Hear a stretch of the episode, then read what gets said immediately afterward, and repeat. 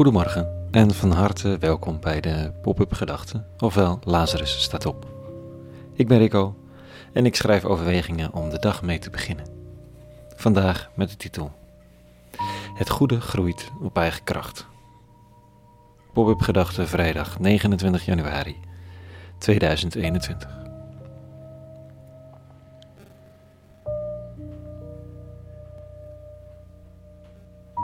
Het is alweer de laatste van de week.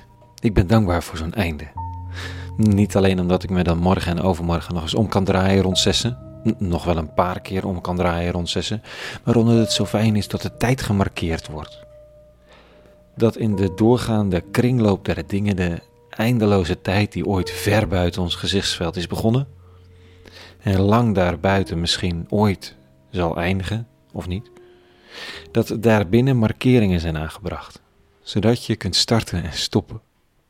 De dagelijkse markering van licht en donker worden, de wekelijkse markering van het weekend, de seizoenen natuurlijk en de jaren. Het is zo fijn als iets eindigt, want dan kan er ook weer iets beginnen. Vandaag eindigt zo langzaamaan enigszins de week. En het was me een week. We hadden voor het eerst een avondklok en voor sommigen was dit niet zomaar een druppel, maar een blok beton in een reeds overvolle emmer. Het is zo snel opgekomen en weer verdwenen, dat je nu bijna aan het einde van de week niet meer kunt voorstellen dat we ons collectief aan het begin van de week afvroegen of de geest nog wat terug in de fles zou kunnen. Of dat er weken van groeiende rellen en chaos ons te wachten stond. Had gekund.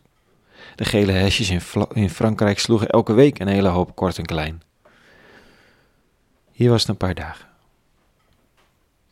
Ik noem het omdat ik nog steeds onder de indruk ben van de opruimwoede in Eindhoven, de crowdfund-energie op Urk, na het vernielen van een teststraat en de voetbalhooligans beraden tegen ruilschoppers in andere steden van ons land. Je organiseert dat niet, hè? Je staat erbij, kijkt ernaar, plukt er de vruchten van. Als je het zou willen organiseren, zo breed zou het je niet lukken. En dan hebben we het nog niet eens over de vele moeders en oma's in de Bijlmer die portiek na portiek afgingen om jongeren te overtuigen dat hun sensatiebehoefte geen uitklep, uitlaatklep zou moeten vinden in het vernielen van een eigen buurt. En met succes. Je staat erbij, kijkt ernaar, plukt er de vruchten van en vergeet soms zomaar dankbaar te zijn. Gelukkig is er een einde van de week. Kunnen we terugkijken en dat een beetje vieren.